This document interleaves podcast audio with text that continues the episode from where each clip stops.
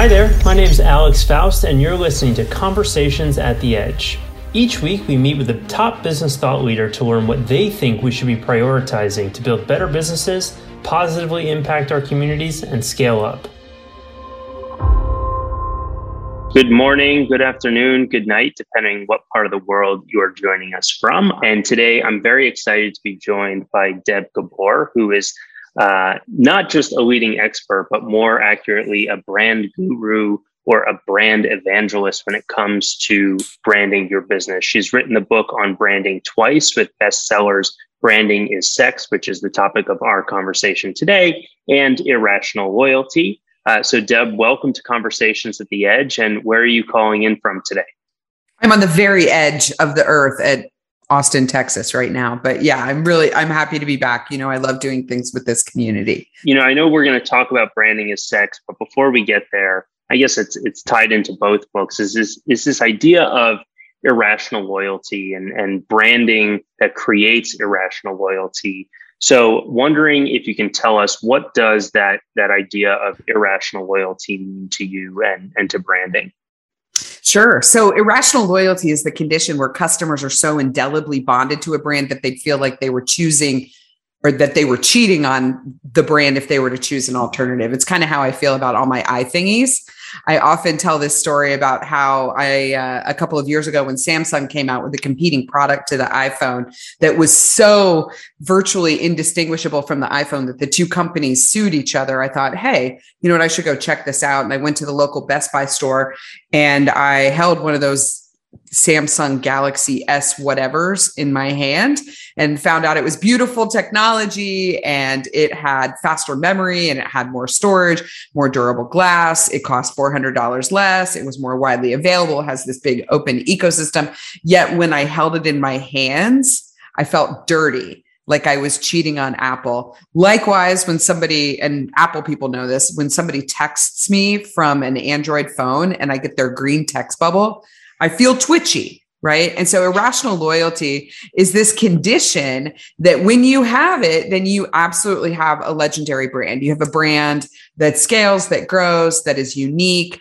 Um, it allows you to charge a premium for your product or service. I mean, look at Apple, right? Their products, in most cases, are not technologically superior, given the conversation we had about AirPods a couple of minutes ago. They're not technologically superior, yet people are paying for the contribution of the value of brand in terms of how it elevates them in their own lives. So irrational loyalty, it it protects you against turbulence as a brand. It helps you charge a premium and increase your margins. It also helps you stand out as unique in a world that is becoming rapidly commoditized in almost every category. And so that is sort of everything that's tied up in that emotional re- relationship that is branding you know, I think we can probably identify a lot of the B2B consumer or B2C consumer uh, companies that evoke this irrational loyalty. Who are some of the B2C or B2B companies, excuse me, that are doing a really great job uh, with their brand and irrational loyalty? You know, I'm really glad that you asked this question because this idea of irrational loyalty is something that's available to brands, whether they're B2C or B2B brands. It doesn't matter. They don't have to be product brands um, services brands can engender this kind of loyalty. Uh, and this condition of irrational loyalty exists all over the world, every category, every part of the world. So I'm glad that you asked about B2B brands. One of the brands that comes to the top of my head uh, is Salesforce people are really really enthusiastic about using salesforce that they uh, to the point that you know they are irrationally loyal to the brand so irrationally loyal to the brand that every year when salesforce does that dreamforce conference i don't know if you've ever attended one i had the pleasure of being a vip at one and you know sitting backstage with aerosmith in their green room as a vip i mean there's nothing cooler than that but salesforce is one that does a really good job of engendering irrational loyalty. Another one that i think of which which is one that doesn't sort of come off the top of people's heads, but SAP. SAP is a B2B brand that people in the space who are using the brand are like absolutely hardcore enthusiasts for SAP. And so what I what I encourage people who are leading B2B brands to do is actually go out and look at this list of the top most valuable global brands. So back in the days when I used to have a job before I started my own company, one of the companies that I worked for is actually the company that does this study that measures what is the contribution value of brand, the awareness footprint, the goodwill, the emotional connections, the loyalty associated with brands. What is the contribution value of that brand to the overall capitalization of companies? And they produce a list every year of the top most valuable global brands. Roughly half of those brands are B2B brands. So they are brands like Salesforce and SAP. NTT Data is another one that's on there. Dell Technologies is another one that's on there. You've got software companies, hardware companies, manufacturing, distribution, uh, logistics, like all of the various categories up there. So this condition does exist for B2B brands. And how are they measuring like an, an excellent brand? I actually I wanted to talk a little bit about like KPIs for us as business leaders to be figuring out whether or not our brands are being effective what are they measuring and what do you think that that we should be measuring in terms of branding yeah, totally. First, I, I want to demonstrate something because I think it's easy for the audience to like really understand the financial impact of brand and why you need to measure certain KPIs. So, are you willing to take a little quiz with me, real quick? Yes. Okay. No trick questions in this. No yeah, trick questions. I hope I do well. I'm sure you're going to do well because you're a straight A student at everything. If I ask you to name a brand of canned soup that you can buy at the regular grocery store off the top of your head, what brand comes to the top of your head just immediately? Campbell's. What is the number one sold brand of canned soup? Across the world, across the land, it's Campbell's, not a trick question. Okay, what other brands of canned soup are you aware of that you can buy at the regular grocery store? Progresso. Okay, what's the oh, number two brand of canned soup that is bought at the regular grocery store? It's Progresso. Have you ever heard of this brand of canned soup called Amy's? I have heard of Amy's, but I don't know you can get it everywhere. Right? Have you ever bought it? Not the soup, but I think the mac and cheese. Like the fr- mac and cheese or like the yeah. little pizza roll things or whatever. Okay. All right. I just demonstrated for you how brands get on that list. All right. That first kind of awareness, Campbell's soup kind of awareness, being able to name a brand off the top of your head in any category is the strongest predictor of whether or not a brand will be purchased. So for business leaders who are listening to this, watching this right now, the number one thing you should be measuring is top of mind awareness. Top of mind awareness is that category association, the ability to name your brand in the first position. This is a statistical relationship that has been modeled in every category. I know this because my company does millions and millions of market research interviews every year where we measure things like top of mind awareness. Top of mind awareness is the strongest predictor of whether or not people will buy your brand. That is like the number one KPI. Number two, kind of awareness, Progresso Soup kind of awareness, which was the answer to the question, what other brands can you think of?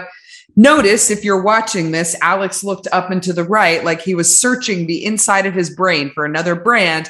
And, you know, 45 seconds later came up with Progresso. That kind of awareness is good, but it's not as predictive of your success as a brand as that top of mind awareness. That's called unaided awareness. There's a strong correlation, but it's not the strongest. Third kind of awareness is recall. This is the kind of BS type of awareness that companies are usually out there measuring and reporting, which is when they ask their own customers, Have you heard of us? And then they ask them, Have you bought us? So those measures are often inflated. So if you notice, Alex is a straight A student, you answered the question, you know, in a way you're like, hmm, I think I have, but I've never bought it. When I ask a room of a thousand CEOs, have you ever heard of Amy's? I might get like 30% of the room to raise their hand and say yes. And then when I ask them if you bought it, keep your hand up. Everybody else put your hand down. And like we'll have two people in the room who bought it. Top of mind awareness is a really, really good proxy for market share, right? So it's a very, very strong sort of reverse looking KPI, top of mind awareness. Other things that get companies on that list that I was talking about, which the top five global, most valuable global brands are like, you know, uh, Google, Apple, Amazon, Facebook, Microsoft, you know, just they're, they're sort of the ones that we're always talking about here. But then if you look further down the list is where you get the SAPs and NTTs and Salesforce and IBM and all these other brands, especially the B2B brands that we were talking about. Um, the other ways to get on that list besides top of mind awareness is clarity and consistency. Do people understand what the brand is about? Do they understand what it's for? So, some measurement of clarity and bonding and understanding, and is the brand really reinforcing the organization's positioning? But I say, if you only measure one thing, and I'm a huge fan of fewer KPIs versus more, if you only measure one thing, top of mind awareness is sort of the highest end thing to look at because that tells you if you occupy people's mind in, in the first place position, then then you have won the battle for at least their mind. Then you have to win over their hearts their wallets their genitals all that kind of stuff so there are other measures that that savvy organizations should be looking at from a branding perspective that are more sort of forward looking, but top of mind awareness is the number one thing. It just says whether or not you have established the footprint to really be a legendary brand. Um, so I want to get to your book, Branding is Sex. Um, you claim that the best brands in the world make you feel like you want to have sex. So can you clarify a little bit about what you mean by that and and how would uh, a company go about achieving that goal?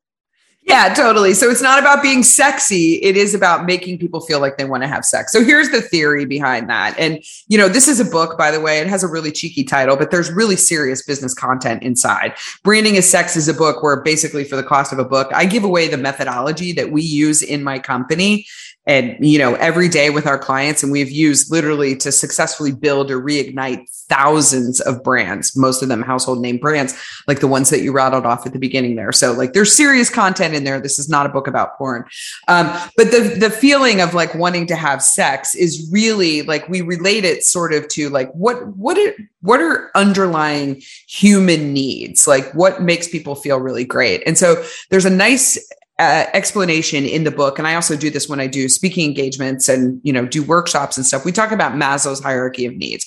Maslow's hierarchy of needs suggests that every human being is on a path to eventual self-actualization. Self-actualization when you are at the top of maslow's hierarchy the top of that pyramid up there that's when you are at your highest performing most capable of fulfilling your full human potential happiest nirvana as a human being I suggest that when you're feeling at your absolute best, you probably want to take a roll in the hay. If the if the opportunity presents itself when you are like performing at the pinnacle and you feel your best, you want to connect with with you know someone you care about and you want to take a roll in the hay. So that's what we mean like by like wanting to have sex. The best brands in the world are the ones that give people that feeling. And again, this is available for B2B brands, B2C brands, services, products, high end, low end, whatever.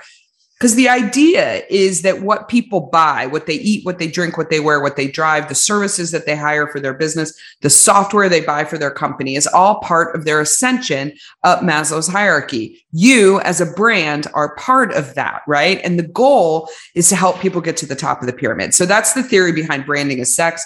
Also, if there's time, I've got a really good story about where the metaphor actually came from, from my actual work. It's a good story and it'd be good for the insiders here. There's a big expectation, I think, today for brands to be speaking out about global issues. And I think there's pressure from employees and, and customers and boards.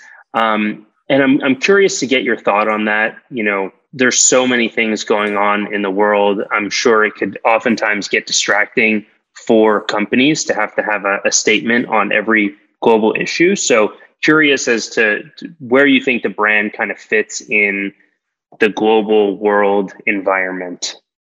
Yeah, um, that's a really big. It, it's a it's kind of a big issue, and and that's a lot of what the book Irrational Loyalty is is about. Um, it, so some of this goes back to like ultimately what is the social responsibility of business? And so we could have a milton friedman argumentation session here if we wanted to but really what you're asking is like when a brand decides to take a stand you know what do they take a stand for or against and how do they decide really is probably the more practical part of this. Um, it is not required for brands to take a stand on social issues and social causes. It really isn't unless it's an expectation of their customers that they do so. So something happened. This was a demographic trend that a demographic, psychographic, attitudinal trend that started probably about 10 years ago as millennials were coming of age as purchase influencers, being the, you know, the people who control a large part of the expenditures in our economies in the largest economies of the world. Increasingly, people were coming of age and also having the expectation that the brands that they patronize really represent what they stand for. So a brand is a magnet and that magnet is designed to attract to it people who share values and beliefs that are aligned with the values and beliefs of the organization and the brand, right? And so this need to like feel good about how you were spending your money had started picking up speed but only like in an incremental way. Come here comes the 2016 presidential election here in the United States. Black Lives Matter. Um, then you know Charlottesville, uh, the pandemic, and then the universe said, "Here, hold my beer," and like you know the whole world erupted, and all of a sudden we we're like off to the freaking races, right? If your ideal customer like the the customer who's most highly predictive of your success as a brand has the expectation that the brand that they patronize in whatever category you're in takes a stand on something that's important to them then you might consider doing it. When you do consider doing it there's a couple of really important things. Choose wisely. Don't just pay it lip service. Put your money where your mouth is. We saw lots of examples, especially around the social justice movement and Black Lives Matter, of organizations, very, very large organizations, taking up the flag for diversity, equity, and inclusion, right? And then on the flip side, not having a single board member of color, not having a single woman in leadership, right? You know, things like this. So make sure that you are authentic and you are going to put your money where your mouth is make sure that it's aligned with your business and your business goals. It's also okay to be like completely, you know, apolitical if your audience is not expecting of it, expecting it of you. So you have to choose wisely, be authentic, um, honor, put your money where your mouth is, eat your own dog food, so to speak. Um, very, very, very important. And you know, like there's a, uh, it, you know, there's there's a world to choose from. Thanks for listening to Conversations at the Edge. I hope you enjoyed this episode, and if you did, please share it with a friend or a teammate who you think would benefit from what we covered. In addition, you can find us on LinkedIn to get all of the updates, or if you'd like to hear the full conversation, just visit growthinstitute.com forward slash the edge to learn how you can become a member as well. Thanks again, and see you next time.